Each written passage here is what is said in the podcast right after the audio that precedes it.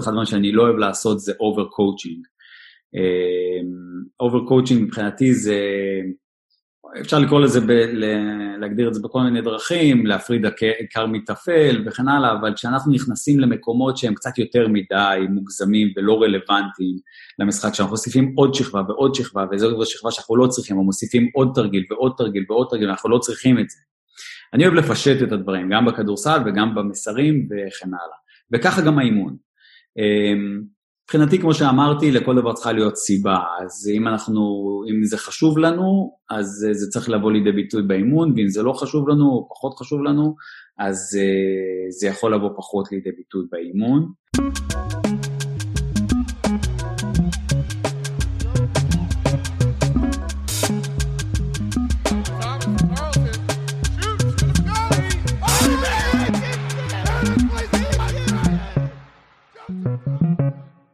שלום לכולם וברוכים הבאים לפרק העשירי של לצאת מהקווים, מאמנים מדברים על אימון, אני עמית רחמילביץ'. אני גלעד ארמון. ואנחנו היום עם מאמן הניו זילנד ברייקרס, דן שמיר, מה נשמע דן? אהלן, טוב. ערב טוב. פה זה שעות הבוקר המוקדמות, אה, צהריים כבר.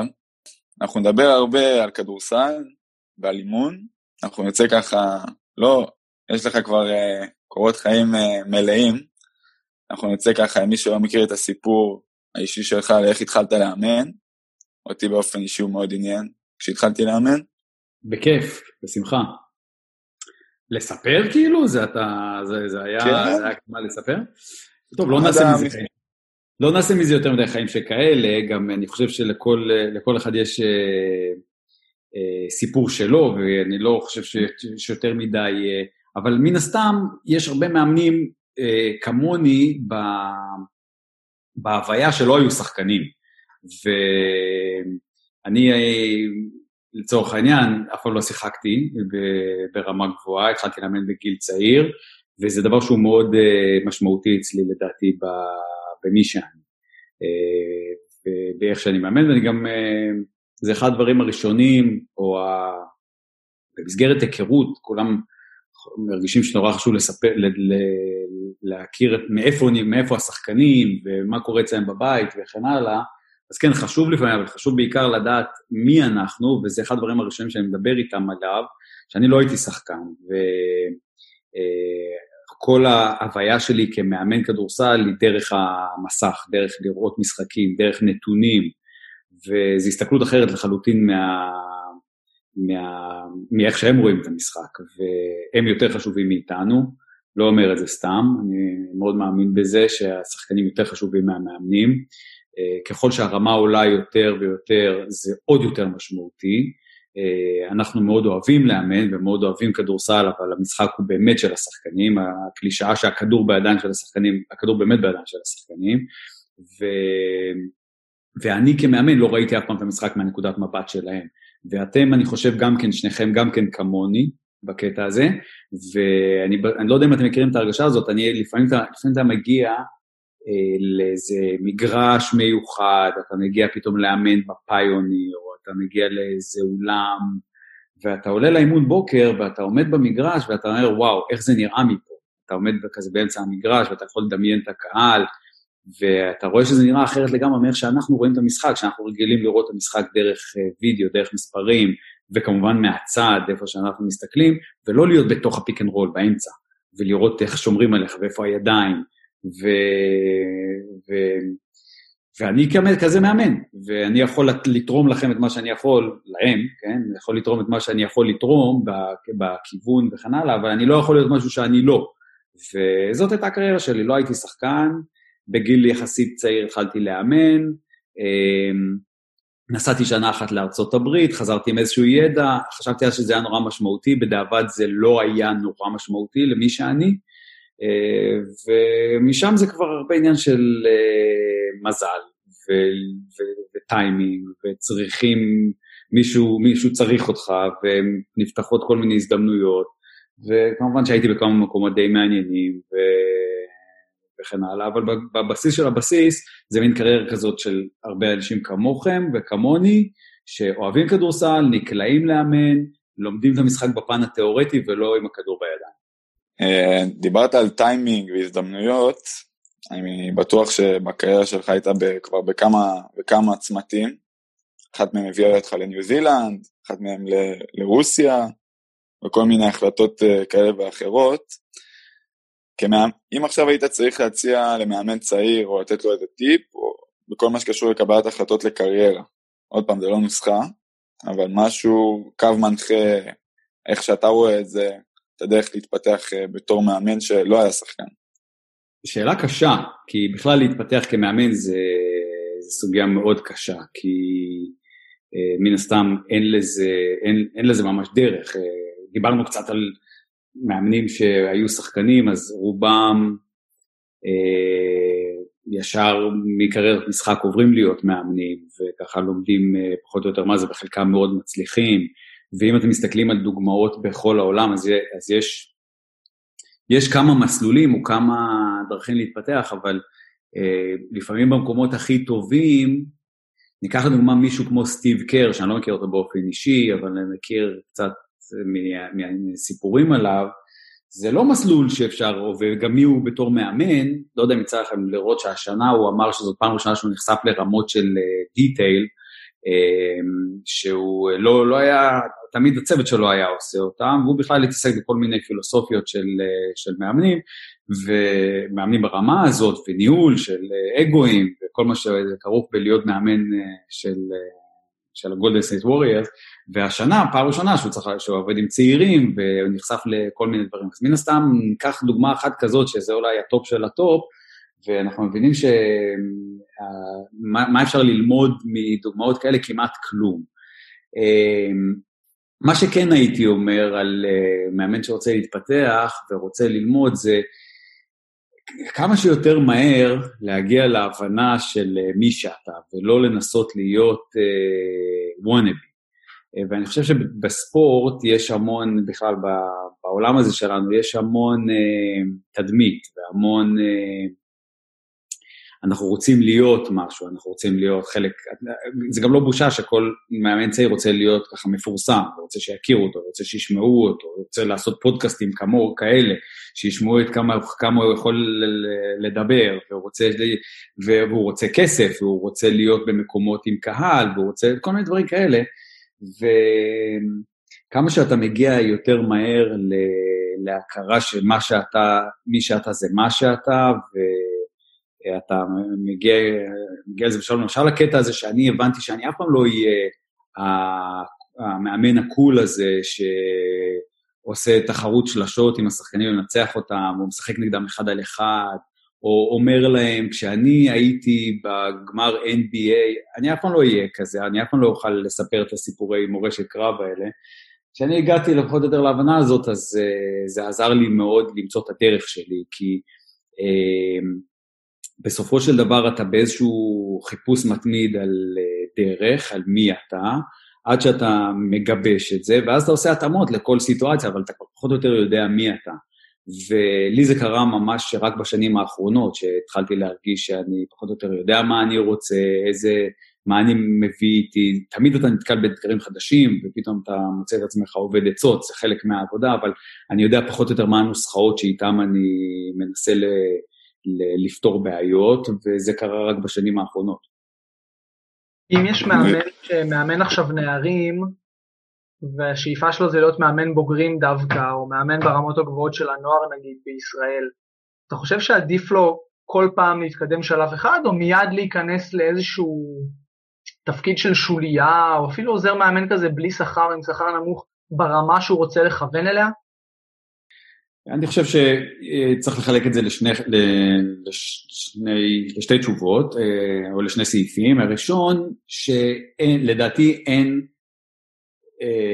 מנוס מלעבור אה, את כל, ה, את כל השלב של מחלקת נוער, וללמוד את המשחק מה, מקורס מדריכים, כמו שדיברנו שנייה לפני שהתחלנו, ומה... מהדברים הכי בסיסיים של לאמן את כל הגילאים וכן הלאה. אני חושב שזה, אני בא משם, ואני חושב שזה רק, זה חלק ממי שאני, וקשה לי לראות איך הייתי יכול לאמן בלי זה, בלי שיהיה לך את כל היסודות המשחק ואת ה... את הלמידה שאתם בטח אה, חיים אותה ביום-יום. ואז מצד, ואז מגיע השלב השני, שיש פער מאוד גדול בין אה, העבודה, בין, בין הג'וב, בין העבודה של להיות, אה, לאמן במחלקת נוער, לבין אה, העבודה, מה זה אומר להיות בקבוצה מקצוענית. וכשאתה מגיע לקבוצה מקצוענית, אתה מגיע לרמה הזאת, אתה, אתה, אתה צריך ללמוד המון דברים מההתחלה, הכדורסל הוא אחר, ו... ואתה פתאום מרגיש שאתה לא יודע כלום. אז uh, אני חושב שצריך לעבור את השלב הראשון, ואני חושב שבן אדם גם, אני בן אדם שלי נוח לעשות גם וגם וגם. אני עכשיו מאמן ראשי המון כמה שנים, איקס שנים, מאוד אוהב את זה, מאוד אוהב לעשות ההחלטות, מאוד אוהב ל, ל, להחליט, להחליט איך תראה הקבוצה ולפתור את הבעיות וכן הלאה. מצד שני, אני גם מאוד אוהב להיות עוזר מאמן, שזו עבודה אחרת לחלוטין. ואני גם יכול לראות את עצמי, לא עשיתי את זה המון שנים, אבל אני יכול לראות את עצמי מאמן במחלקת נוער. לא רואה, לא רואה בזה שום בעיה. יהיה לי איזושהי תקופה של התאקלמות מן הסתם, אבל אני בהחלט רואה את עצמי כמי שאני יכול לעשות את זה. חייבים להבין שזה עבודות שונות, זה לא אותו דבר בכלל. ו... תחשבו על מאמן, בטח, בטח כולכם מכירים את זה גם, תחשבו על מאמן כמוכם, שנורא אחראי על... אז הוא יכול אולי לבוא ולחשוב אולי על, skill development בקבוצת, בקבוצה בוגרת ולחשוב על איזה עבודה אישית, והוא יכול להתחבר אולי לשחקנים, אבל אמ, איך שכל הנושא של בניית קבוצה ופילוסופיית משחק ובכלל שליטה בלהתאים שחקנים אחד לשני ו... ו ולהכיר זרים, ולהכיר את ההיסטוריה של כל אחד, ובכלל לעשות את התהליך הזה. ואז לכל הניסיון הזה של איך אה, תוקפים כל כיסוי ב, ב, בהתקפה, כל הכיסויים שאתה הולך לפגוש אותם, ואז איך שומרים כל כיסוי, פתאום אתה נתקל בדברים, אתה לא, לא טיפלת בזה, לא יודע איך לסגור את כל הדברים האלה. לא שלא נתקלת בהם במחלקת נוער בחיים, איך שומרים twirl ים ואיך שומרים pick and roll אחרי כל מיני דברים שקרו לפני כן, ואתה נתקל בזה פעם ראשונה, אם אתה עושה, איזה כיסוי עושים בכל, בכל מצב וכו' וכו', אז אתה, אתה רואה שאתה בעצם לא יודע כלום, שזאת הרגשה לא נעימה, אבל צריך להתרגל אליה בעבודה שלנו, כשאתה מגיע אתה מרגיש קצת אהבל, שאתה לא כל כך יודע מה, מה אתה עושה, אתה צריך ללמוד. אני רוצה לחזור עוד שנייה אחורה, לנקודה שבעצם אמרת שלא מזמן יחסית מצאת את הדרך שלך. ומעניין אותי באופן אישי מה היו הסדרת אירועים, או אם היה איזה אירוע ספציפי ששם אמרת, טוב, זה אני, זה מה שאני אעשה, זה הדרך שלי, וככה אני אהיה עד היום האחרון בקריירה. אוקיי, okay, עד היום, האחרון בקריירה זה קצת uh, מרחיק לכת, אבל uh, מן הסתם היה לי די הרבה מזל uh, עם, עם הדמויות שעבדתי איתן. זאת אומרת, אני גדלתי עוד בדור, אני לא יודע אם היום הצעירים, הילדים, או בכלל, אם עדיין יש, הם גדלים ויש להם בחיים אגדות כאלה, לא יודע מה הם השחקנים, אני כשאני הייתי ילד, אז השחקנים ששיחקו על המסך, הם היו בשבילי אגדות, ואחר כך כשהתחלתי לאמן, אז פיני גרשון ודייוויד בלאט ויון חרוש וארז אדלשטיין ו... וכו' וכו', היו מבחינתי אגדות, ויצא לי לעבוד איתם. ואחר כך אפילו מסינה. אז אם אני צריך לשכלל את הכל ביחד, אז חוץ מאוברדוביץ', אז כל האנשים שהיו מבחינתי הפוסטרים על הקיר, בסוף יצא לי אה, לעבוד. ויחד עם זה, וללמוד מהם המון, ויחד עם זה, בסופו של דבר, אה, בשנים האחרונות, אה, זה גם עניין של גיל, וגם עניין של שלב בחיים בכלל, זה לא רק עניין של מה אתה יודע. אה, הגעתי להבנה של, כאילו, שחלק מהדברים כבר אמרתי לכם, בסיסיים, אבל זה שאני עובד בצורה רציונלית, שכל ההחלטות שאני עושה הן רציונלית, הם, הם, אני מנסה שהקבוצה שלי תשחק כדורסל בצורה הגיונית, ושאני לא מאמן של יותר מדי, נמשכתי לכיוון הזה מן הסתם גם בהתחלת הדרך, וביקרו אותי על זה המון, שאני לא אה, מאמן של שחקנים, ושאני לא... כל מיני דברים כאלה, נמשכתי לשם, ו... ובסופו של דבר הפנמתי שזה מי שאני, שאני לא...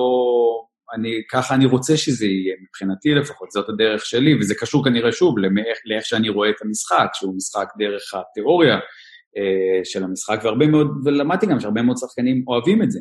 זאת לא הדרך היחידה מן הסתם, זאת כנראה הדרך שלי, ושאני מעדיף אה, קבוצה שהיא אה, מאוזנת מבחינה אמוציונלית, ושהיא אה, רצינית. אני אוהב לעבוד עם אנשים רציניים, וזה אומר שאני פחות נמשך לכל הטירוף הזה של נאומי המוטיבציה הגדולים והדברים שרואים בסרטים וכל מיני חוויות רגשיות כאלה מטורפות אה, של, וגם כל מיני קשרים כאלה עם שחקנים שאתה, לא יודע מה, אתה אומר לו כמה אני מאמין שאתה תקלע סל ואז הוא קולע סל וכל מיני דברים כאלה. אז אה, זה, זה, זה לקח זמן וזה עוזר לי היום אה, בסופו של דבר לדעת אה, מה אני, מי אני וגם מה אני צריך סביבי, איזה עוזרי מאמנים אני צריך, ואיזה צוותים אני צריך, איזה אנשים אני צריך, ואיך לכוון אותם אה, לעזור לי, וזה גם משפיע גם על הכדורסל, על איזה סוג של כדורסל אנחנו רוצים לשחק. האם אני רוצה לשחק כדורסל כזה פרוע ומהיר, וגם אם זה הולך לאנשים אחרים וכן הלאה, או שאני בכל זאת מעדיף כדורסל קצת יותר, טיפ-טיפה יותר שקול, טיפ-טיפה יותר הגיוני, אה, שיש לזה גם כמובן מן הסתם מחירים. אני חושב שזה ממש חשוב ש, שכל מאמן צעיר ישמע את הדברים האלה, כי אנחנו באמת הרבה פעמים מנסים לראות אה, את המפורסמים, את אלה שעל הפוסטרים, כמו שאמרת, ו, ולחקות אותם קצת, או לרצות להיות כמוהם, ובסופו של דבר כן מגיעים להבנה ש, שאנחנו מי שאנחנו, וכדאי מאוד לנצל את זה, כי זה עשוי להיות טוב להרבה מאוד אנשים. אה, יש איזשהו מנטור מנטורים, אנשים שאתה, שאתה עדיין מתייעץ איתם, מדבר איתם ברמה היומיומית, לוקח מהם דברים, ואם, ואם עכשיו עדיין, או כבר לא, אז אולי פעם מי היה ואיך, ואיך נמשכת אליו ומה קרה שם. קודם כל, אה, יצא לי, כמו שאמרתי, לעבוד עם אה, מאמנים מאוד uh, טובים ו, וידועים, ו...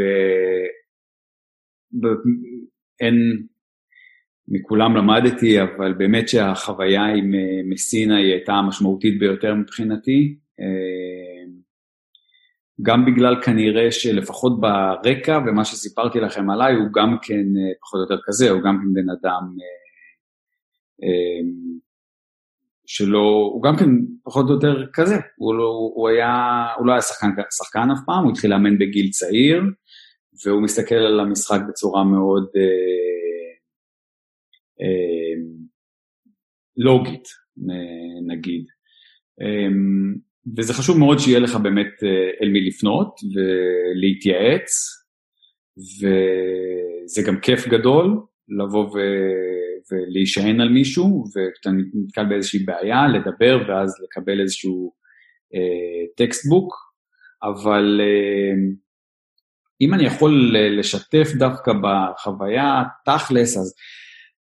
ואני מאוד אה, אה, אה, מעריך את כל האנשים שעבדתי איתם, מאוד מאוד, אה, אה, הרבה יותר מזה אפילו, ואני חושב שהם אה, מיוחדים מאוד, פיני גרשון זה אישיות מיוחדת, דיוויד בלאט או גדולתו אה, קצרה יריעה מלתאר, ומסינה וכן הלאה וכן הלאה, אבל אה, דווקא מלעבוד איתם בחדר ולהיות אה, קרוב אה, לאירועים, אתה רואה שכולם אנשים רגילים, ולכולם, אה, כולם מתחבטים באותם, כולם נתקלים באותן, באותן בעיות. זאת אומרת, כששואלים בפודקאסטים כאלה ובכל מיני ראיונות, אז תמיד מתארים את הגדולים, לא יודע אם זה חנופה או מה שזה לא יהיה, מתארים את הגדולה שלהם, את הרעב הבלתי פוסק לתארים ול... ול, ו, ואת הגאונות ואת הרצינות וכן הלאה, אז כן, בהחלט אנשים רציניים, אי אפשר להצליח בלי להיות רציני ב, ב, ברמות האלה ובכלל בחיים, ברוב הדברים שאתה רוצה לעשות כמו שצריך, אבל uh, כולם גם אנשים uh, כמו כל המאמנים שמאבדים את הביטחון בהפסדים, שלפעמים עובדי עצות, שעושים טעויות, שהלחץ אה, משפיע עליהם, והדבר המרכזי שאני ראיתי, או שכן לקחתי מהם והשפיע עליי הכי הרבה, זה גם בעניין הזה להיות כנה ולא לא לפחד מזה, זה לא בושה להילחץ וזה לא בושה לעשות טעויות, כולם עושים אותן, וזה לא בושה לפחד ממשחק, להפך, זה לא הגיוני לא לפחד ממשחק. זה, ומסינה הוא, הוא באמת אה, אולי ההתגלמות של שיא השיאים, של הלחץ והטירוף בזמן משחק, וההתגברות על זה תוך כדי. ומן הסתם כל המאמנים, כולנו שאנחנו שורדים בעסק הזה, אלה שלא עוזבים אחרי המשחק הראשון או השני או השלישי, אה, לומדים איכשהו לחיות עם זה. לאף אחד זה לא כיף, זאת אומרת, מבין כל המאמנים, אם אתה מגיע לנקודות שכתבו עליך דברים לא יפים בעיתון, ו- או אתה בלחץ וההנהלה עושה לך את המוות, או שהשחקנים כולם מבקרים אותך כי הקבוצה לא מצליחה וצריך לחפש אה, מי אשם וכן הלאה, אז כל המאמנים בנקודות האלה הם פחות או יותר אותו דבר, הם קשה להם, ו... והם, וזה משפיע עליהם, והם מאבדים את הביטחון. וכולם בני אדם נורמליים, ומסינה עבד עם אה, פופוביץ', הגדול מכולם. וגם פופוביץ', בן אדם כמו כולם, רגיל, וגם כן מאבד את הביטחון, ולא... מהסיפורים לפחות, כן, אני לא מכיר באופן אישי. ו... ואם אני צריך להגיד מאיפה לומדים הכי הרבה, אז לומדים מהמשחק. זאת אומרת. מאמנים לפנות ולשאול ולחפש גישות זה חשוב, אבל המשחק הוא המורה הגדול ביותר. זאת אומרת, מי שיש לו גישה, והיום יש גישה לכמעט כל דבר, מי שיש לו גישה לסינרג'י, ו... או לכמה מאגרי, מאגרים סטטיסטיים, והוא יושב כמה שעות ביום, אז זה הדרך הכי טובה ללמוד אה, על המשחק. ללמוד אחרי זה איך לדבר בחדר הלבשה ומה להגיד לשחקנים ואיך לבנות צוות, כן, צריך ניסיון וצריך אה, לעבוד במקומות האלה וצריך לעבור את הדרך, צריך לעבור את המסלול ולהיות חלק מזה כעוזר מאמן ולקחת את הדברים שאתה רוצה. אבל ללמוד תכלס את המשחק, זה מהמשחק, זה כל הזמן משתנה, והתשובות הן שם ולכולנו יש גישה. לדעתי, אני, כי אני הולך לקחת את מה שאמרת עכשיו, אני חושב לפחות 20 שנה קדימה, כי אנחנו, גם כשאנחנו מלמדים, מאמנים אה, ילדים ב' או נערים א', אנחנו לא בטוחים אם הקבוצה השנייה שומרת אזורית, מה לעשות או בדיוק מה להגיד, זה קצת מנחם לדעת ש, שגם מסינה ככה וגם אה, דן שמיר ככה וגם אחרים ככה, כי כי גם אנחנו יכולים, כי ואז אולי אנחנו נפנה למנהל המקצועי שלנו, אנחנו לא יכולים לפנות למסינה ורוב הזמן גם לא לדן שמיר, אבל אולי נרגיש באמת יותר בנוח לדבר על זה. אמ, אתה יכול אולי לספר לנו קצת איך באמת זה התפתח לך במהלך השנים, גם היכולת אה, לדבר עם שחקנים, גם היכולת לדעת מי אתה, אמ, אם יש דברים שהשתנית בהם, באופי שלך או באיך שאתה מתנהל אה, מול השחקנים, מול הצוות, כאילו איך היית פעם ואיך אתה היום?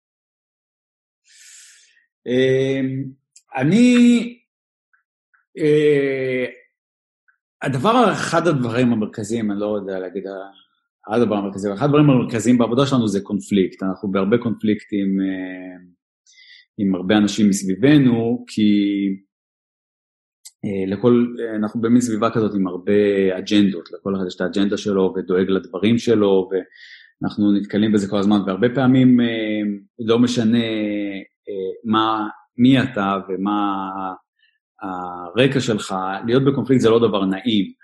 ואתה, לפעמים אתה שואל את עצמך איך אתה תעשה את זה, ואיך אתה תגיד את זה, ואיך אתה, ומצד אחד אתה, ויש כאלה שלוקחים את זה לכיוון השני, אני משוגע, ואני צועק, ואני אומר מה אני רוצה, ואני רב עם כולם, ושכולם יפחדו ממני. אה, וכמובן הצד השני זה להיות אה, לא כל כך ברור כשאתה רוצה איזשהו משהו. אבל אה, בוא נגיד ש... זה, זה די הרבה זמן שהחלטתי פשוט ללכת בדרך הכי פשוטה בכל, בכל דבר, בכל החלטה שאני צריך לעשות, לבסס אותה על נתונים. אמרתי לכם שככה גדלתי, גדלתי על לראות את המשחק בצורה של נתונים, והיום כבר אפשר די אה, כמעט על כל דבר למצוא את הנתון של יעזור לך לקבל החלטות, והרבה פעמים אתה יכול לוותר על להישען על נתונים, וגם כן עם איזושהי סיבה, העיקר שאתה עובד בצורה אה, לוגית, זאת אומרת, אה, יש נתון שאחוזי הכלייה הם הכי גבוהים בשבע שניות הראשונות של ההתקפה. זאת אומרת, מזה אפשר להקיש שאתה רוצה לשחק אולטרה מהר. ואני דווקא לא רוצה לשחק אולטרה מהר, אני לא רוצה להיות קבוצה כזאת ש, ש, שיש לה ממש אור ירוק לקחת uh, כל כדור לטבעת ולקחת כל זריקה ראשונה, וצריך להיות לזה איזה היגיון, איזושהי סיבה, שכנראה במקום הזה אני לא רוצה להישען על נתונים. זה מבחינתי, זה מה שאני מתכוון שאני דאטה אוריינטד. ו, ובשלב הבא זה להעביר את המסר, אז זה בצורה הכי פשוטה ו, וכנה. ויוצא לי להגיד דברים נורא קשים לאנשים, ולאנשים ולשחקנים, ודרך אגב, כשבאתי לפה, זה היה, ניו זילנד זה מקום, אני לא רוצה להרחיב יותר מדי, כי זה סתם ייקח אותנו למקומות, אה, זה ייקח, זה ייקח לנו, יזרוק אותנו למקומות לא רלוונטיים, אבל זה מקום עם מנטליות אחרת, ולאנשים היה מאוד קשה עם הישירות שלי, שהיא מבחינתי ככה מאמנים, ככה אתה אומר לשחקן, אני, מבחינתי כדורסל זה משחק של קבלת החלטות, ועשית החלטה לא טובה. זאת החלטה לא טובה, ואני רוצה ללמד אותך מה המנגנון של הקבלת החלטות. עשיתי את זה, אבל כשאתה מתחיל לעשות את התהליך, זה תהליך כואב, אתה אומר לשחקנים כל הזמן מה לא לעשות, זה לא טוב וזה כן טוב, אבל זה אף פעם לא באותה פרופורציה.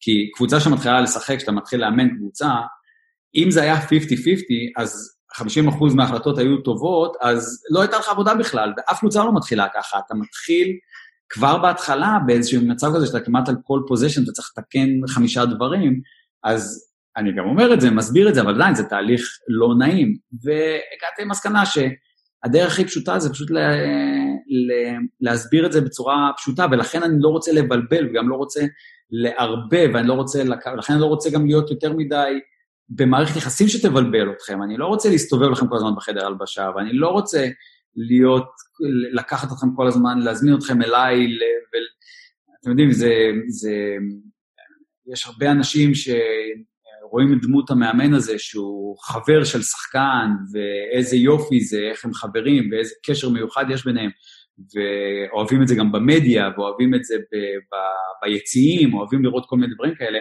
רק בתוך הקבוצה, לא אוהבים את זה. זאת אומרת, אם אני חבר מאוד טוב של קורי ובסטר, קורי ובסטר מאוד יאהב את זה, הוא, זה יהיה מאוד טוב, ואולי גם יאהבו להראות את זה וזה יעשה איזה קליפים מאוד יפים, אבל תום אברקומבי לא כל כך יאהב את זה שאני החבר הכי טוב של, של קורי ובסטר, וישר יתחילו פה בעיות, האם בגלל זה הוא נותן לו לעשות מה שהוא רוצה, והאם בגלל זה הוא השחקן הכי מרכזי וכן הלאה, אז אני חושב שזה רק מסבך אותי, והלכתי לכיוון כזה נורא פשוט, שתעשה את העבודה שלך, כל אחד יעשה את העבודה שלו, השחקנים, אני אעשה את העבודה שלי, ו...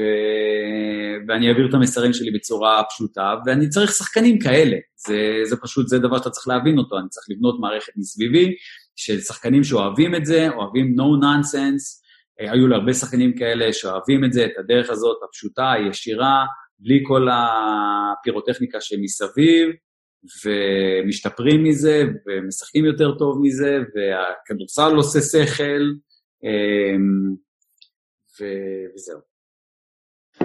אנחנו ננסה לרדת יותר מעניין הפילוסופיה לתהליך האימון, ממש, הפרקטי, ש... ודיברת על זה קצת מקודם, שזו מיומנות שמאוד חשובה למאמן בוגרים, שאי אפשר להתנס... להתנסות בה עד שאתה לא עושה אותה, כל העניין של בניית קבוצה. אה, בגלל שאנחנו פונים לכל המאמנים, אני רוצה לדבר קודם ברמה האישית, האנושית, ברמת האופי, ואחרי זה גם טיפה ברמה המקצועית, מה, חשוב לך יותר ברכז, מה חשוב לך יותר בגבוה, בפורוורדים, אבל קודם כל באמת ברמה האישיותית, מה אתה בוחר לקבוצה, ממה אתה מעדיף להימנע, אם זה משהו שאתה באמת מתעסק בו, כשאתה בודק על שחקן. אוקיי, okay, אז אה, אני יכול לשפוך לכם פה קלישאות מפה ועד הודעה חדשה, ואני הרי, כמו שאתם מבינים כבר, אני לא, אתם, אה, אני לא אוהב את זה. אז כל המאמנים רוצים שחקנים אה, חמישה כוכבים אה, באופי, אוקיי? כולם. ואני יכול לפרוט את זה, מה זה... אבל אני... אה, בואו נהיה, בוא נהיה פרקטיים. אה, אה, אנחנו צריכים, אה, זה מארג מאוד, אה, עדין של כישרון, אנחנו צריכים מנה, מנה מספקת של כישרון כדי לנצח משחקים, ואני באופן אישי מאוד מאמין ביכולת שלי ושל המערכת שנמצא בה ל... ל... לעבוד עם אנשים, לאו דווקא לשנות אותם, אבל להתחבר, להסביר, לגרום לאנשים להבין שזה מה שטוב להם ולקריירה שלהם. אני חושב שאני אחפש כמובן בן אדם רציני, אני אומר את זה לשחקנים מה, מה, מהיום הראשון. אנשים רציניים שיכולים להבין, להתחבר לדרך הזאת. אני אוהב אנשים עם אבל גם כן, לא תמיד, שחקנים צעירים לא תמיד מגיעים עם התכונות האלה, אתה פשוט מתעל אותם לכיוונים האלה, כי אה, שוב, תחשבו על שחקן שיוצא מ... לא יודע מה, שיחק בקולג' והיה שנתיים ב G League, ועכשיו יוצא פעם ראשונה ל Breakers או לישראל. הם גם כן לא מעוצבים לחלוטין, השחקנים האלה, ואתה, וגם הם גדלים באיזושהי סביבה, גם כן עם הרבה...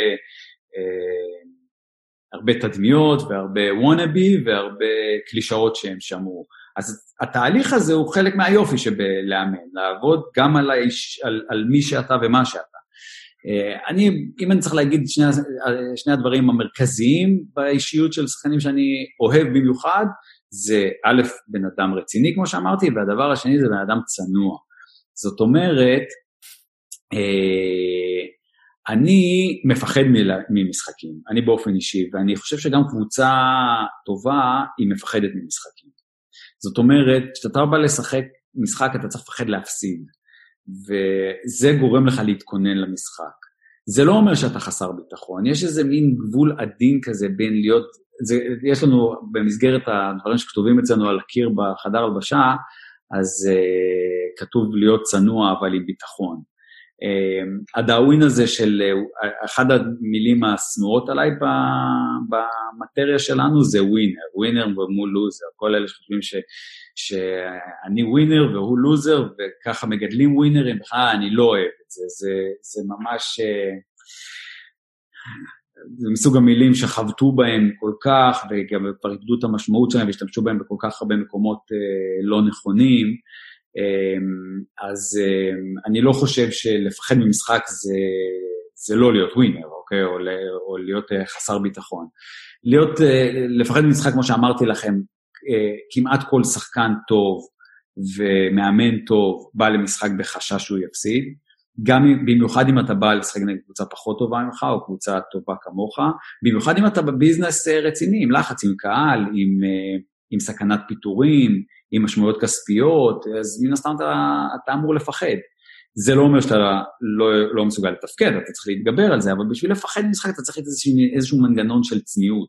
אם אתה אה, באמת, אני חושב, היו לי שחקנים כאלה שניסיתי להסביר להם, היה לי שחקן, לא משנה מי ומה, אה, שניסיתי להסביר לו מי זה בוגדנוביץ' ולמה הוא אה, טוב, ולאיזה צד לקחת לו, ולאן לכוון אותו, ואז הוא הסתכל עליי במבט כזה מזלזל ואמר לי, אנחנו לא משחקים נגד אה, כרמלו אנטוני.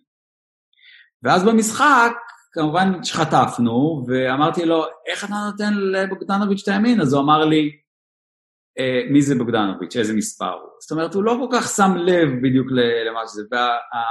וה, כמובן לקחתי דוגמה קיצונית לארוגנטיות, אבל אני חושב שכדי להיות רציני, אתה צריך גם איזושהי מידה של אה, צניעות, זה בפן של האופי. אה, בואו נהיה אמיתיים, אה, אני עושה הרבה פשרות בדברים האלה. אה, כשאתה מחפש להביא שחקן לניו זילנד, Breakers, באיזשהו סכום כספי מסוים, ואנחנו מחפשים עכשיו גבוה, ואתה רוצה איזשהו מישהו שהוא יהיה difference maker, אז uh, אתה מן הסתם יכול להכיל גם אנשים לא מושלמים, ולקוות שהסביבה תעטוף גם הצוות וגם השחקנים המרכזיים וגם הלידרים שיש לך בתוך הקבוצה אה, יעזרו להוביל את, ה, את, ה, את, ה, את הספינה הזאת למקום הנכון. דיברת קצת על הכנה ואני חושב שזה באמת משהו שאתה יחסית מפורסם בו וזה לקח אותך, לקח אותך רחוק בקריירה, לא רק רחוק לניו זילנד, גם רחוק ברמה שאתה מאמן. אה, ממש נשמח אם תספר קצת איך נראה אימון שלך. מן הסתם לא כל אימון נראה אותו דבר, אבל מה חשוב לך ואיך אתם מתכוננים, האם יום לפני משחק מן הסתם הוא לא בנוי אה, כמו בתחילת השבוע, אבל מה, על מה אתה שם דגש בהתחלה, בסוף? אז אה, כמובן שלאימון יש היבטים פיזיולוגיים, ולא רק היבטים של אה, כדורסל, ולבנייה של שבוע יש היבטים פיזיולוגיים, וצריך לדעת לבנות שבוע. אני, אחד הדברים שאני לא אוהב לעשות, אני אתן עוד פעם כמה נוסחאות שאצלי בראש כשאני מחליט מה לעשות, אחד הדברים שאני לא אוהב לעשות זה over coaching. over coaching מבחינתי זה, אפשר לקרוא לזה, ב, להגדיר את זה בכל מיני דרכים, להפריד עיקר מטפל וכן הלאה, אבל כשאנחנו נכנסים למקומות שהם קצת יותר מדי מוגזמים ולא רלוונטיים למשחק, כשאנחנו מוסיפים עוד שכבה ועוד שכבה, וזו שכבה שאנחנו לא צריכים, או מוסיפים עוד תרגיל ועוד תרגיל ועוד תרגיל, אנחנו לא צריכים את זה. אני אוהב לפשט את הדברים, גם בכדורסל וגם במסרים וכן הלאה. וככה גם האימון. מבחינתי, כמו שאמרתי, לכל דבר צריכה להיות סיבה. אז אם אנחנו, אם זה חשוב לנו, אז זה צריך לבוא לידי ביטוי באימון, ואם זה לא חשוב לנו, או פחות חשוב לנו, אז אה, זה יכול לבוא פחות לידי ביטוי באימון. אמ, האמונים שלנו, אה, אני פחות, אה, אני אישית, אני לא, חלק מהדברים גם לא מבוססים מדעית, לא הכל מבוסס בימינו. אני למשל לא מרגיש שצריך לזרוק אינסוף זריקות בשביל להיות קלעי טוב. אני לא, לא, מרג, לא, לא, לא מרגיש שווליום זה מה שנותן לך בהכרח זה, זה אולי עוזר לך מבחינה מנטלית, שאתה מרגיש מוכן ואתה מרגיש שעשית את העבודה, ולכן כל אחד צריך את הרוטינות שלו, ואולי הוא, הוא זורק ככה וככה, אבל אני דווקא מהניסיון, אבל זה גם עניין שמבוסס קצת על... Uh, על אה, תחושת בטן ולא על מדע. אה, אני מרגיש שלפעמים לעשות הרבה, בסופו של דבר אה, גורע מהפרפורמנס שלך ברגע, ברגע האמת. מילוס טאודוסיץ' אמר לי את זה פעם, באימון בוקר הוא זרק המון זריקות, קלה באחוזים מדהימים, ובאימון הערב לא קלה בכלל, הוא אמר לי, אני לא זורק איתך יותר בבוקר אף פעם. אה, זה היה מין overdoing כזה, סתם איזו מחשבה כזאת, שאם זרקת כל כך הרבה וקלעת 85-90 אחוז, למה באימון הערב, אם עשית את זה לפני, למה באימון הערב פתאום אתה לא שם? אני לא מאמין בלעשות עוד ועוד ועוד ועוד, האימונים הם יותר ממוקדים, אני מאמין בכלל בלהיות uh, ממוקד. לכן האימון מאוד, uh, מאוד ספציפי, אני לא מהמתפזרים, וזה בהכל, זה קשור גם לעבודה האישית, העבודה האישית שלנו מאוד אה, קשורה למה התפקיד שלך במשחק, התפקיד מאוד מוגדר, אנחנו מגדירים לכל שחקן מה התפקיד, מה העבודה שלך בקבוצה שלנו, וככה העבודה האישית נראית גם, עובדים על כל הדברים, תהיה מקצוען ותהיה הכי טוב שאתה יכול בתפקיד הזה. תמיד אנחנו, אני משאיר עוד איזה שוליים, עוד איזה עשרה אחוז או חמישה עשר אחוז של זמן, גם בעבודה אישית, לעבוד על דברים שאתה לא עושה במשחק, אני, אני אומר את זה גם לשחקנים, בוא נניח ששחקן מסוים הוא wingman, והתפקיד שלו הוא לא לעשות pick and roll ים, אבל אתה רוצה גם לפתח אותו, אולי יום אחד הוא יעשה pick and roll, אז אה, אנחנו משאירים, משאירים אה, זמן לעבוד על זה. זה נורא ברור שעכשיו אנחנו עובדים על מה שאתה צריך לעשות, וזה עיקר העבודה שלך, ובוא נתפרע גם אחרי זה בעוד דברים שאולי אתה תעשה. יש לנו power forward מאוד טוב, אז נעבוד איתו על אה, על כל מיני דברים שיכול לעשות עם הכדור, ואולי אנחנו גם נעשה לך pick and roll ים אה, פה ושם. ופעם דיוויד תורפ, המאמן האישי הדי מפורסם אה, בארץ, אמר לי שהוא בסוף כל אימון הוא נותן לשחקנים לזרוק מהחצי ומשלושת רבעי מגרש וכל מיני זריקות קרקסיות, כי מדי פעם הם ייקחו את הזריקה הזאת ויכולים אפילו לנצח משחק. וזה היה מזמן, שהיום זה כבר די סטנדרט, שמתאמנים על הזריקות האלה, מתאמנים על זריקות מהחצי, דמיין לילר בכלל זורק מהחצי, אבל uh, מתאמנים על כל מיני דברים uh, משוגעים. אבל בוא נגיד ש-85-90 אחוז, ויש המון, לנו המון מה לעשות, דברים שהם מאוד קשורים למה חשוב לנו.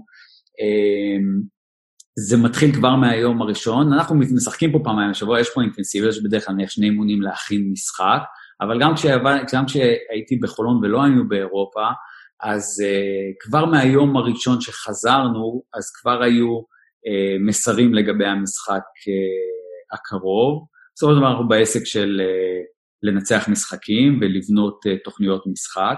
ככל שהעונה נכנסת לשלבים היותר עמוקים שלה, אתה כבר די, כמו, ש, כמו שהתהליך עובר על מאמן, ככה עובר על קבוצה, אתה כבר יודע מי אתה, וההכנה למשחק הופכת להיות יותר פשוטה, כי אתה בוחר מתוך איזשהו ארגז כלים מסוים את מה שאתה הולך לעשות, וככה גם האימונים הופכים להיות יותר פשוטים.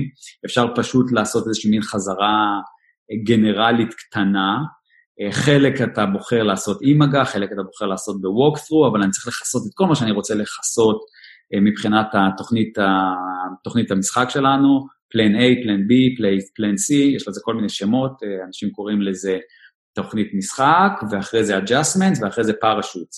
פאראשוט זה מה קורה אם אתה נפלת מה... כן, היית צריך לקפוץ מהמטוס ואתה צריך לפתוח את המצנח, אתה במינוס 20, מה עושים?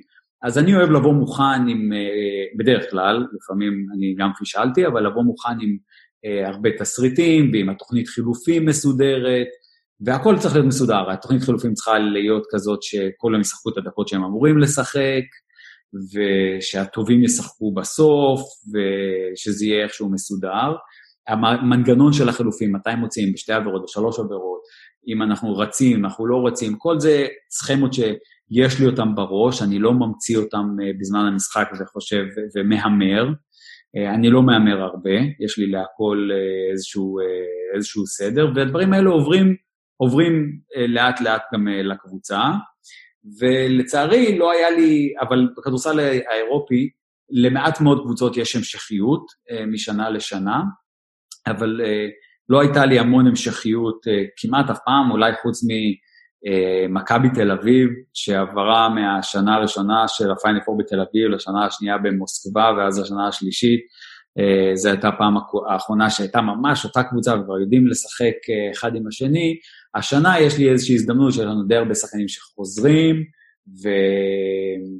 ואפשר להתחיל לא מאיזושהי נקודת uh, התחלה, ואז אפשר uh, לבנות עוד שכבה אה, שכבה נוספת אולי, להגיע למשהו קצת יותר, אה, יותר, יותר מתוחכם.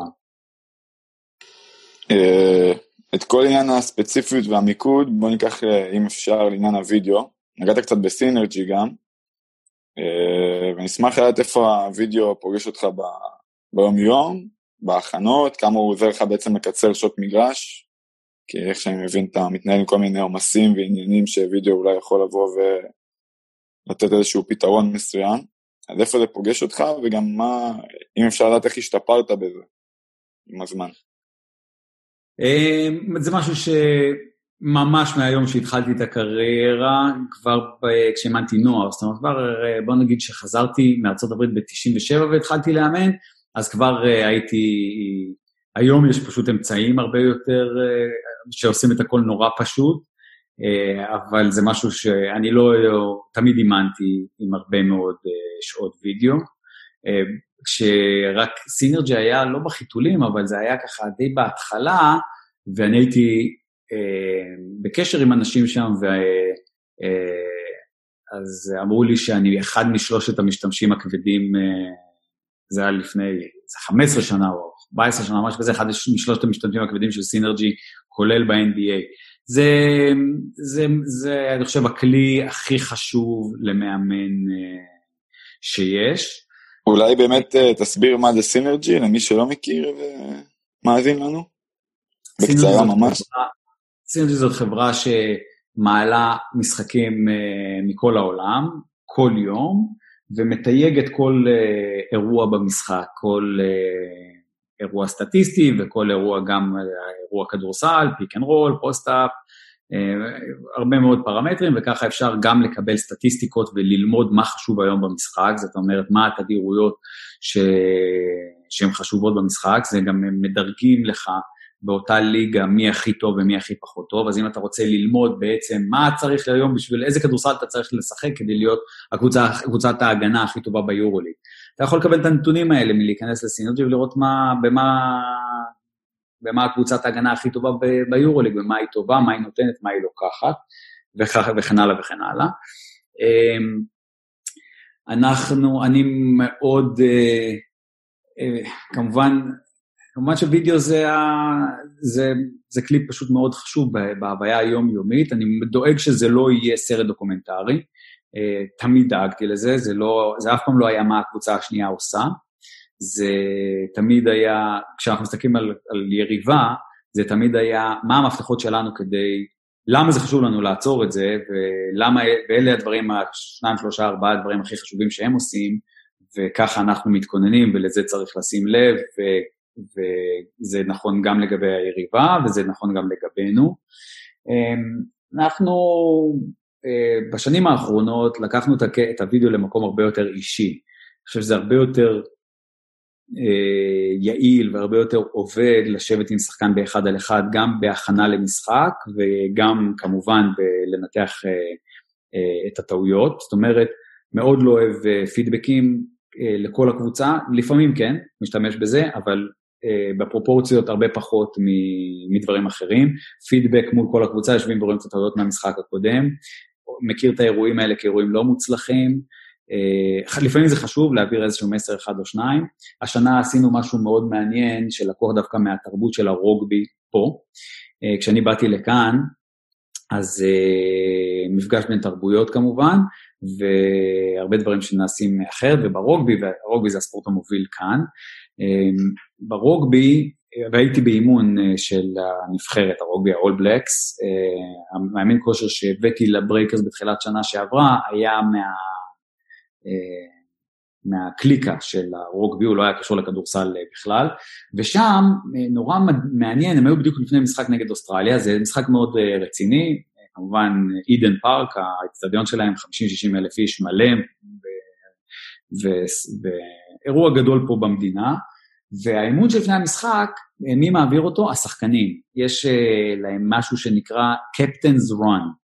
Uh, התפקיד של מאמן בכזה, קודם כל בהרבה ענפי ספורט תפקיד המאמן הוא שונה, אבל uh, זה היה די מדהים לראות שהקפטנים, השחקנים, הם מעבירים את התוכנית משחק תכלס ואת ה-walkthrough uh, לפני משחק. זה כמובן משהו שאני לא מתחבר אליו, ב... לא, לא מתחבר אליו כלקחת אותו, אוקיי? זה היה מדהים לראות את זה, אבל אה, מצד שני, לקחנו את זה באמצע השנה לאיזשהו, אה, ניצלנו את זה כדי לעשות פידבק לקבוצה שהשחקנים יעבירו.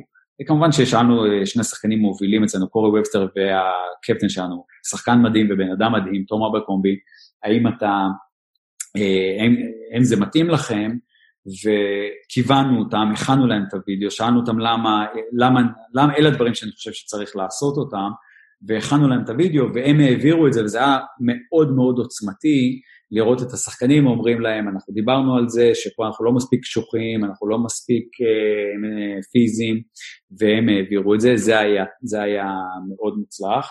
נקודה ספציפית קטנה, שכשדיברתי קודם על מה אני, מי אני, ואתה צריך לדעת ש... זה לפעמים דבר בא על חשבון דבר. אתה לא יכול, לפעמים בחלק דברים, במי שאתה, אתה לא יכול להיות טוב בהכל. ואם אני מאמן של יותר של לוגיקה של המשחק ושל החלטות ושל, וככה, זה מה שאני יכול לתרום לקבוצה, זה מה שאני יכול לתרום לשחקנים, שאני מלמד אותך, זה הכיסוי, פה אני חושב שאתה יכול להיות טוב, זה, במצב כזה אתה מוסר לכאן, במצב כזה אתה מוסר לכאן, אם אתה מוסר לכאן, זאת המסירה שאתה תשתמש בה, זה הטיימינג, לעבוד על ה dribble move שאתה צריך כדי להיכנס לתוך ה pick and roll ואיך לצאת ממנו. הרבה נתונים, הרבה נתונים שנלמדו מלראות את המשחק. אם אתה טוב בזה, וזה מה שאתה יכול לתרום להם, אז זה המקום שזה, שזה בא על חשבון, אצלי, זה על המקום הזה של הטירוף והפיזיות ולהטריף את הקבוצה ולשחק כדורסל מאוד כזה פרוע. אני לא מאוד טוב בזה. ואני צריך שהשחקנים שלי יעשו את זה. אני צריך ששחקנים אחד, אחד עם השני יביאו את אחד השני לשחק, ואחד השני, אני יכול לצעוק, ואני יכול לתקוף, ואני יכול, אבל אני, זה, שוב, זה לא המסר המרכזי, אני לא מהמאמנים האלה שבא כל הזמן ואומר, שחקו חזק, שחקו חזק, תתקוף, תזנק, תעשה. כן, אני, אני יכול, ואני יכול לדבר על כמה זה חשוב, אבל אם, אם תספרו את כמות המילים שיוצאת לי מהפה, אז 90% זה לא על זה, 90% זה על דברים אחרים. ו... ולכן אני צריך במקום הזה אחרים, עוזרים, אה, מאמן כושר וכן הלאה, והכי הכי חשוב זה הפרטנרים, של, הפרטנרים שלך מתוך הקבוצה, השחקנים שיכולים לעשות אה, את העבודה הזאת. אה, וידאוים אצלנו, כמו כל דבר, כמו שאמרתי קודם, מאוד מאוד ספציפי. לא יהיה שום קליפ אצלנו שהוא לא רלוונטי לתוכנית משחק, ללמה זה חשוב, ללמה אנחנו מראים את זה. זה לא הם, זה מה שהם עושים, חשוב שתדעו שהם עושים את התרגיל הזה ואת התרגיל הזה ואת התרגיל הזה, אנחנו כמעט לא מראים תרגילים, אני לא מאמן שמכין קבוצה למשחק לפי calls, לפי ה... שתיים זה ככה, שתיים side זה ככה, זה בכלל לא הקטע שלי.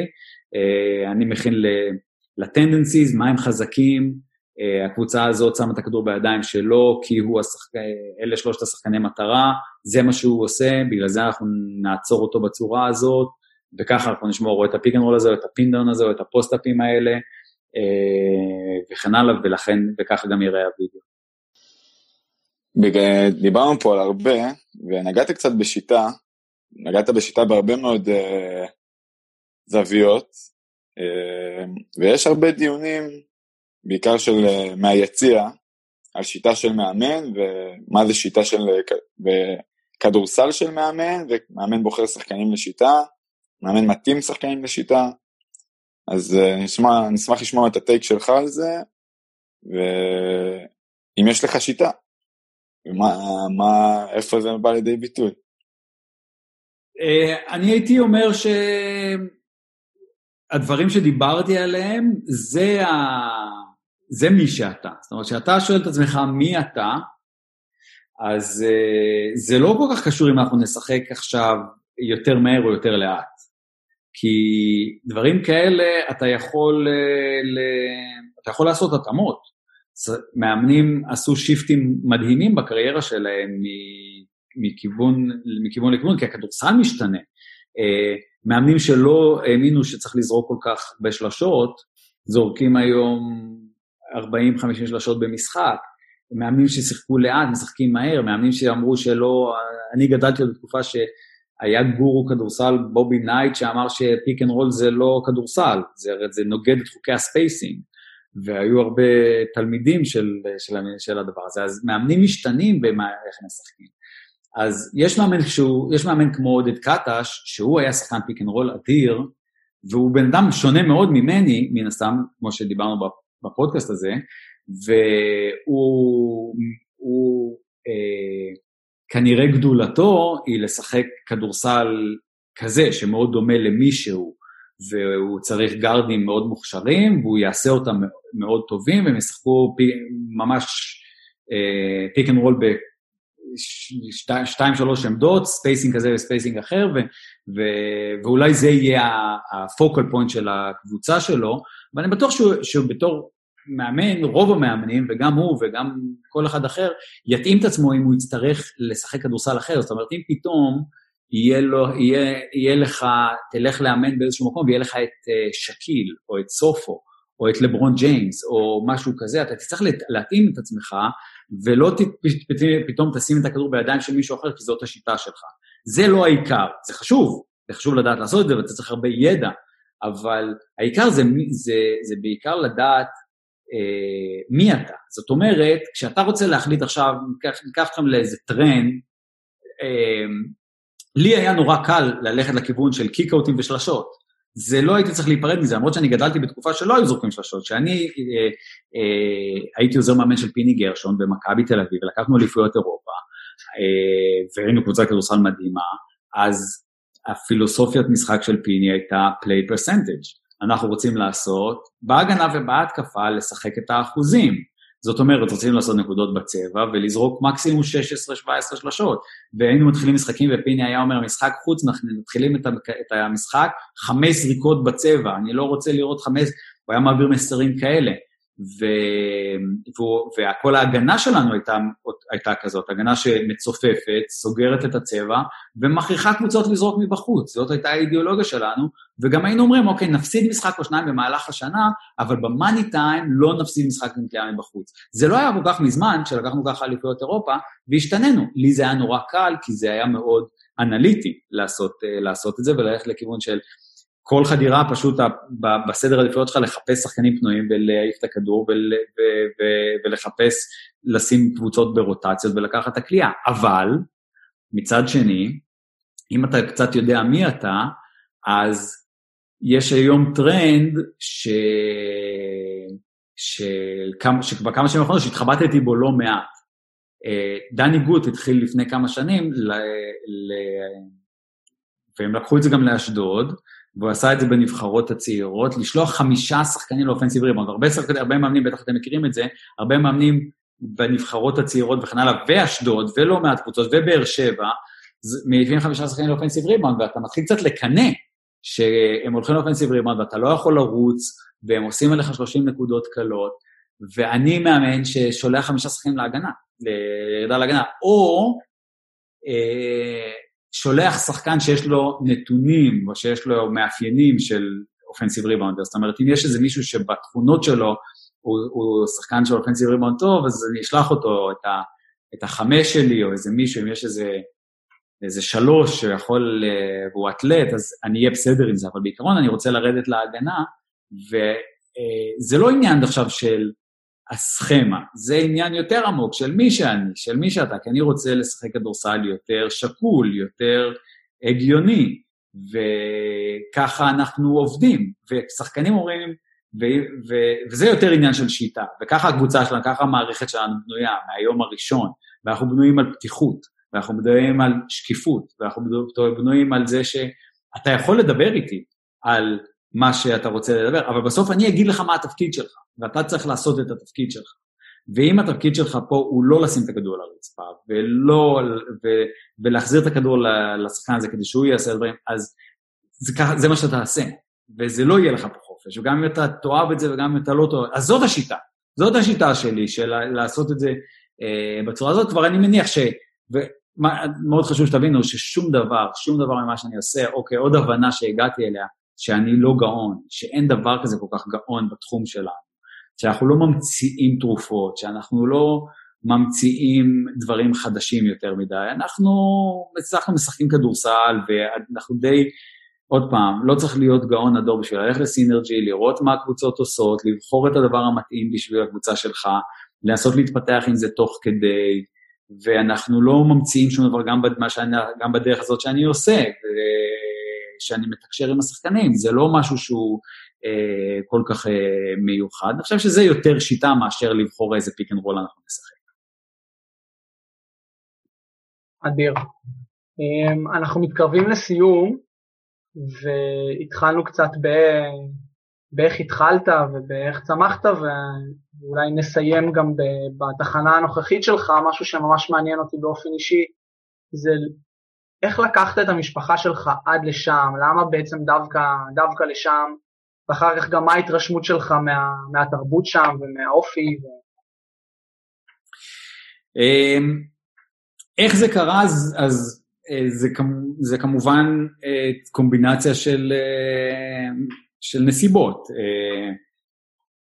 אנחנו בגיל כזה, יש לי שלושה ילדים, והתחילו שיחות עם קבוצה מניו זילנד, ובהתחלה זה היה נראה קצת uh, משוגע, כי עברנו כל מיני דברים uh, בחיים כמשפחה, עברנו מתל אביב לירושלים, להרצליה, לרעננה, לאילת, למוסקבה, עברנו המון, וזה היה באמת נראה קצת uh, מוגזם, אבל קודם כל, אשתי אמרה, אוקיי, לא רצינו לעזוב, ואני לא רוצה לנסוע לשום מקום, ואני לא רוצה שתלך להיות עוזר מאמן פה ועוזר מאמן שם, אבל אם זה שנתיים, שלוש בניו זילנד, אז בואו נסתכל על זה, כי זה בכל זאת... אה, יכול להיות, יכולה להיות חוויה מעניינת גם למשפחה ולחיים. אז זה התחיל קודם כל מפנייה, ואז הסתכלנו על זה ואמרנו, אוקיי, בואו נבדוק את זה. אה, הליגה פה בשנים האחרונות, אוקיי, אנחנו כרגע בתוך סיטואציה של אי-ודאות ולא יודעים, אבל הליגה בשנים האחרונות עשתה קפיצה מטורפת בכישרון ובכסף, והמוצר מאוד מוצלח, אוקיי? אולמות מלאים, עשרת אלפים איש, אה, הרבה כישרון, כסף טוב לשחקנים, אה, אני יכול, כמובן יכול להביא לפה שחקנים, בואו ניקח את הסיטואציה שלנו, אה, אולם של סולד אאוט בכל משחק, 8,000, 9,000 איש, קהל מאוד חם וזאת הקבוצה של המדינה, יכול להביא לפה שחקנים שלא הייתי יכול להביא להפועל חולון, כי זאת עונה ששחקנים אוהבים לבוא אליה, כמו סקוטי אופסון, שלקח שנה שעברה את העבודה פה ולא בשום מקום אחר באירופה. עונה של שישה חודשים, שישה וחצי חודשים, אמ, אמ, מדינה מאוד טובה לחיות בה. אז נסיבות אה, מוצלחות. אתגר מאוד גדול לבוא לפה ולמערכת שהייתה צריכה, זה עולם ומלואו, אולי זה פודקאסט בפני עצמו, אז לא ניכנס לזה, מערכת שהייתה צריכה להכניס איזה מישהו, זאת זה שהם הביאו אותי, לקחת מישהו מתרבות אחרת, מתרבות כדורסל אחרת, ולהביא קצת מהדברים האלה לפה. אה, כל מה שסיפרתי לכם על מי שאני, זה היה מאוד שונה ממי שהם. זאת אומרת, הדרך הזאת של, ככה אני חושב שאנחנו צריכים לשחק, זאת הסיבה. דרך אגב, כשהסברתי לכם על, הש... על הדרך הזאת ועל ה... התפיסת העולם הזה, היום לקח את היורוליג, כמעט כל הקבוצות ביורוליג משחקות די דומה. כמעט כל המאמנים משתמשים באותם אבנים של לגו, ופועלים באותן צורות ומעבירים כמעט את אותם מסרים, וההבדלים כבר נהיים בשוליים. זה כבר נהייתה שפה, זה נהייתה מין ליגה סגורה כזאת כמו ה-NBA, שכולם אה, חושבים אותו דבר ומשחקים אותו דבר. והבעלים אמר לי, תשמע, זה מה שאנחנו צריכים להביא לפה, זה שונה מאיך שההרגלים של המקום הזה. פה שחקנים לא קיבלו את זה כל כך טוב כשאמרתי להם, ככה אני חושב שאנחנו צריכים לשחק, זאת ה... זה הרעיונות שלי וזה מה שאני רוצה שאתה תעשה בשביל הקבוצה, זה מה שאני חושב שאתה צריך לעשות, ואז זה היה נשמע בסדר, אבל אז מתחילים התיקונים. ואתה אומר, אתה רואה, נכון אמרתי לך פה לא לחדור, אלא להעיף את הכדור במסירה מהירה לפינה, ולא לשים את הכדור על הרצפה, אז הנה, עשית טעות. ועשיתי את זה בצורה די אה, לא מתפרעת. באתי ודיברתי ככה בגובה העניין, אבל עדיין נחשבתי פה למישהו מאוד אה, אה, לא מנומס, בוא נגיד אה, ככה. מקום עם בלנס מאוד גדול בחיים של אנשים, אנשים לא, לא, לא, לא נלחצים יותר מדי, לא בהפסדים ולא בניצחונות, אה, וזה קצת מוזר אה, להיכנס לכזה דבר, אוקיי, שהשחקנים לא, בכלל הסביבה מסביבך אה, לא לוקחת את זה יותר מדי קשה. ליגה מדהימה, ממש מדהימה, מי שיכול לבוא לפה, שתהיה ליגה ומי שיכול לבוא לפה קצת להסתובב, שנה שעברה בסידני, אנדרו בוגט וקספר וויר ואיזה נקסטאר אחד מעניין, ומשחקים כדורסל מסוג אחד, הגיע לשם מאמן שהוא היה coach of the year ב-G ליג שנה לפני כן, שיחקו כדורסל מסוג מסוים, ולצד זה פרת' שלוקחים פה אליפויות, אולם מטורף, 15 אלף אה, אה, צופים, כולם עם חולצה אדומה, כל משחק זה נראה כמו, פלייאוף ב-NBA, עם שיטה כזאת של הגנה מאוד קשוחה. זאת אומרת, קבוצות מאוד... Uh, אתה לא נתקל בזה בארץ, שלכל קבוצה יש כזה את הקטע שלה ואת ה-DNA שלה, ואנחנו מאוד מיוחדים. ממדינה אחרת, עומס גדול של טיסות, כל משחק זה טיסה של 3-4 שעות ולפעמים יותר, לפרט זה 5 שעות הבדל uh, בשעות, זאת אומרת, אנחנו 5 שעות יותר מוקדם. המון אתגרים, נורא מעניין, אה, הייתה שנה מדהימה, התחילה מאוד לא טוב, ומצד שני מודי בא לפה, אה, עזר לי, עזר לי מאוד, החלפתי עוזר מאמן, החלפתי מאמנת, אה, מאמן כושר, הבאתי מאמנת כושר, מאוד מאוד טובה, דברים התחילו להתחבר עם כמה שחקנים, בחצי השני של העונה היינו הקבוצה הכי טובה בליגה. אז התהליך הזה של ההתחברות והללמוד כזה, להבין אחד את השני, קרה אפילו יותר מהר ממה ש... היינו יכולים לדמיין, ממצב מאוד לא טוב בהתחלה למשהו מאוד הרמוני בהמשך, ואנחנו רק מקווים שנוכל לחזור לשחק ושכל הדברים האלה שעבדנו עליהם יישאו פירות בעונה הבאה. מדהים, באמת חלום של כל, של כל אחד, לא רק של מאמן כדורסל, להצליח ככה לטייל בכל העולם ו- ולחיות, גם ברמת המשפחה, זה נראה לי נראה לי מיוחד, והילדים שלכם בטח יודו לכם על זה בעוד כמה שנים. אמ, אני לא עשיתי טיול אחרי צבא, אני השתחררתי מהצבא ב-1 לאוגוסט 96, וב-8 לאוגוסט 96 נסעתי לקנטקי, שבוע אחרי שהשתחררתי מהצבא, ואף פעם לא הייתה לי שום הזדמנות לעשות uh, שום סוג של uh, טיול ארוך, ו... יצא ככה שבאנו לניו זילנד, זה בטח מקום שאתם, אתם נראים לי שניים כאלה שהסתובבו בניו זילנד עם תרמיל על הגב, לא? אז uh, יצא ככה ש... שהגענו לעשות את זה עכשיו, וזה האמת היא מאתגר, זה כמה חודשים ארוכים שאנחנו בלי כדורסל, ואנחנו סיימנו את העונה ב-15 לפברואר, והנה אנחנו עכשיו בסוף אוגוסט, ולא היה לנו שום משחק, ולי מנטלית זה מאוד מאתגר. אה, מתחיל להיות לי קצת, אה, אה, לא, אפילו לא יודע איך להסביר את זה, אני לא רוצה להגיד דיכאון, אבל מתחיל להיות קצת קשה בלי האינטנסיביות של, ה, של היום-יום שלנו והאי-ודאות של מתי זה יקרה, אבל מצד שני, באמת שאנחנו ברי מזל להיות במקום מדהים ולעבור את הקורונה בצורה כזאת, אני מקווה שהעולם יעבור את הקורונה, כן, אנחנו כולנו לא יודעים איך זה ייגמר, אבל לעבור את התקופה הזו במקום שהוא יחסית אה, ממשיך כרגיל ונקי ו... ועם הרבה טבע, אה, ממש מתנה. תבואו לבקר כשיפתחו את השמיים, הם לא יכולים כרגע. אנחנו נבוא. טוב, הגענו לחלק האחרון, שאלות שליפה. אנחנו שולפים עליך, והמטרה שתענה לנו תשובות uh, קצר ולעניין, מתומצתות uh, בכל טוב. Uh, יאללה. מה ההגדרה שלך להצלחה?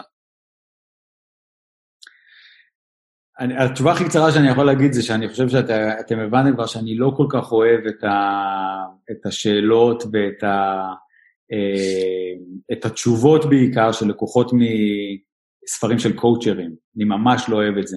אני מציע ש, שאני ראיתי, הייתי אומר לכם בהתחלה, בואו נדבר על כדורסל, נורא לא אוהב קואוצ'ינג, נורא לא אוהב את העולם הזה של, שחושבים שיש אה, איזושהי הגדרה ל... להצלחה. אני יכול להגיד שהדבר הכי קרוב לענות לזה בצורה מתומצתת, זה שאין הגדרה, אין נוסחה, אין, אין. צריך להשתחרר מכל הדברים האלה, צריך לחפש את זה כל פעם בנפרד. אם הייתה נוסחה, אז uh, זה היה הרבה יותר קל, היינו יכולים לעשות את זה, וזה היה מצליח. היינו יכולים לדעת איך זה, מה, מה צריך לעשות. ומי שבעסק שלנו יודע שכל שנה אתה צריך מחדש למצוא את הנוסחה להצלחה, אתה רק... אה, אתה, אולי אפשר להגיד שההגדרה להצלחה זה לא להתייאש ולהמשיך לחפש. חוויה משמעותית או רגע שיא כמאמן? אה, אני, מן הסתם, תמיד אה, במצבים כאלה אתה תיקח את התארים שזכית, או משחקים גדולים, אבל הרגע הכי משמעותי שהיה לי כמאמן, דיברו על זה בכל מיני הזדמנויות, הייתי על, בתחילת הקריירה, ממש בקבוצה הראשונה שלי, הפועל ירושלים, עשיתי המון טעויות, כי הייתי גם כן שבוי בתוך כל מיני וונאבי, וזה הלך ממש לשום מקום, עד שלקח אותי שחקן שלי לשיחה באיזה, באיזה מלון בחו"ל, שיחה שנמשכה, התחיל, סתם הוא דפק בדלת, ואמר בוא, בוא נדבר קצת, וזה נמשך המון המון שעות, והוא אמר לי, תתאפס על עצמך, שחקן. אמר לי, תתאפס על עצמך, זה ככה לא, לא יגיע לשום מקום. הוא לא בא לתת לי את התשובות, אבל uh, הוא עשה לי סדר, ואני חושב שזו הייתה איזושהי נקודה שבה... אחת, אני אנצל את זה כדי להגיד, זאת הנקודה שהבנתי, שהשחקנים uh, הם יותר חשובים מהמאמנים בקבוצת כדורסל. הם, uh, הם הבעלי בית. דבר אחד שלא ידעת בהתחלה ואתה יודע היום. אחד. Uh, אני חושב שזה זה. אני חושב שלא ידעתי שמאמנים שגדלים, בתחילת הדרך הם uh, נורא, נורא לומדים על שיטות אימון ותוכניות אימון ודברים כאלה, ואני לא ידעתי שברבע הרביעי של המשחק הכי חשוב של uh, העונה, בפיינל 4, ברבע הרביעי, בשש דקות האחרונות, או בחמש דקות האחרונות, או בשלוש דקות האחרונות, אתה תעמוד בצד, והמשחק ישחק בצד השני, ולא תהיה לך שליטה עליו. Uh, הסיפור שהכי מתמצת את זה אצלי זה הסל הגדול של גלן רייס בגמר גביע המדינה לפני כמה שנים. Uh, היו זריקות עונשין של מכבי, ואני ניצלתי את הזריקות עונשין האלה כדי לחפור ב-ATO שלי, בכרטיסיות של הטיימאוטים, של איזה תרגיל לעשות, כי חייבים לקחת טיימות ולסדר איזשהו תרגיל, שכל המטרה של ה-ATO הזה היה להכניס את הכדור ולתת את הכדור לגלן רייס את הכדור ביד, וכל התסבוכת זה לתת לו את הכדור, לתת, זה צריך להכניס את הכדור, לתת את הכדור לגלן רייס. ולמזלנו, דיאנדרה קיין החטיא, ולא היה טיימאוט. והכדור כזה קפץ באוויר והתגלגל, ואיכשהו הגיע לגלן רייס, שהחזיק, החזיק, החזיק את הכדור, ומכל, אם הייתי לוקח טיים-אאוט, אז המטרה שלי הייתה לשים את הכדור בידיים של גלן רייס נגד, לא יודע, איזשהו שומר אחר, ולא יודע איזה משהו חכם הייתי ממציא. הוא החליט ללכת אחד על אחד על דיאנדרה קיין, לתוך יער שאלכס טיוס מנסה לחסוך, לחסום אותו, אחד החוסמים הטובים ביורוליג. מה יותר מזה מלהבהיר שהכדורסל, המשחק והגורל של כולנו והכל בידיים שלכם, אין שום שליטה, התרגילים והשרטוטים, אין לנו טיימאוטים יותר, הם לא יכולים לשמוע אותנו במשחק אמיתי שיש בו עשרת אלפים, חמש עשרה אלף איש, והמשחק בצד השני, הם לא יכולים לשמוע אותנו, יכולים בקושי להסתכל עלינו, ואם הם יחליטו לשחק ביחד ולסמן ולדבר אחד עם השני, זה הכל בידיים שלהם. אה, שאלה אחרונה, למה לאמן? אני לא יכול להגיד לך שאני ממליץ לכל אחד ללכת לאמן. אני לא... רק בגלל שזה... זה... אנחנו מתעסקים בעסק עם המון סיכון. ו... ואני ממש מרגיש בר מזל שהצלחתי לעשות מזה קריירה. ובגיל יותר צעיר פחדתי מאוד, אני פוחד, אני מאנשים שמאוד, אתם יודעים, אמרתי שאני מפחד ממשחקים, מן הסתם מפחד מדברים יותר גדולים בחיים, מפחד שלא יהיה, לא יהיה לנו כסף לחמם את הבית בחיים. וזה מקצוע עם המון סיכון. אה, חד משמעית, אתם יודעים את זה, זה אין הרבה ג'ובים, אין הרבה עבודות, וגם בעבודות שיש, אם אתם יודעים באמת מה צריך בן אדם בחיים, אז זה מאוד קשה. למה כן לאמן? אה, זה בגלל שאם האלה שכן מצליחים להתעסק בזה וכן מתגברים על הדברים הלא טובים שיש בעסק הזה, זאת אומרת, הם לא מתרגשים יותר מדי מה, מהגועל נפש ומהבד מידיה ומהצעקות ומכל מיני דברים שיכולים לקרות, המעטים האלה, הם, הם עושים את ה... הם בתוך כדורסל, אנחנו מאוד אוהבים את המשחק, הם כל החיים בעסק מאוד דינמי, שיש בו הרבה אקשן, והם מתפרנסים מזה, ויש להם אורח חיים שהם מאוד אוהבים. זאת התקופה של הקריירה, של הקורונה, אה, זאת הזדמנות טובה לכל אחד, בשבילי לפחות. אני תמיד בהומור הזה שלפני, של תוך כדי העונה, מדבר עם מסינה, שהוא מאוד סובל מהמשחקים גם כן, ואנחנו כל הזמן מדברים, יאללה, שתיגמר כבר העונה, ואנחנו נוכל לשבת ולשתות אה, בירה, אוקיי? או לשתות, אה, לא יודע. ו...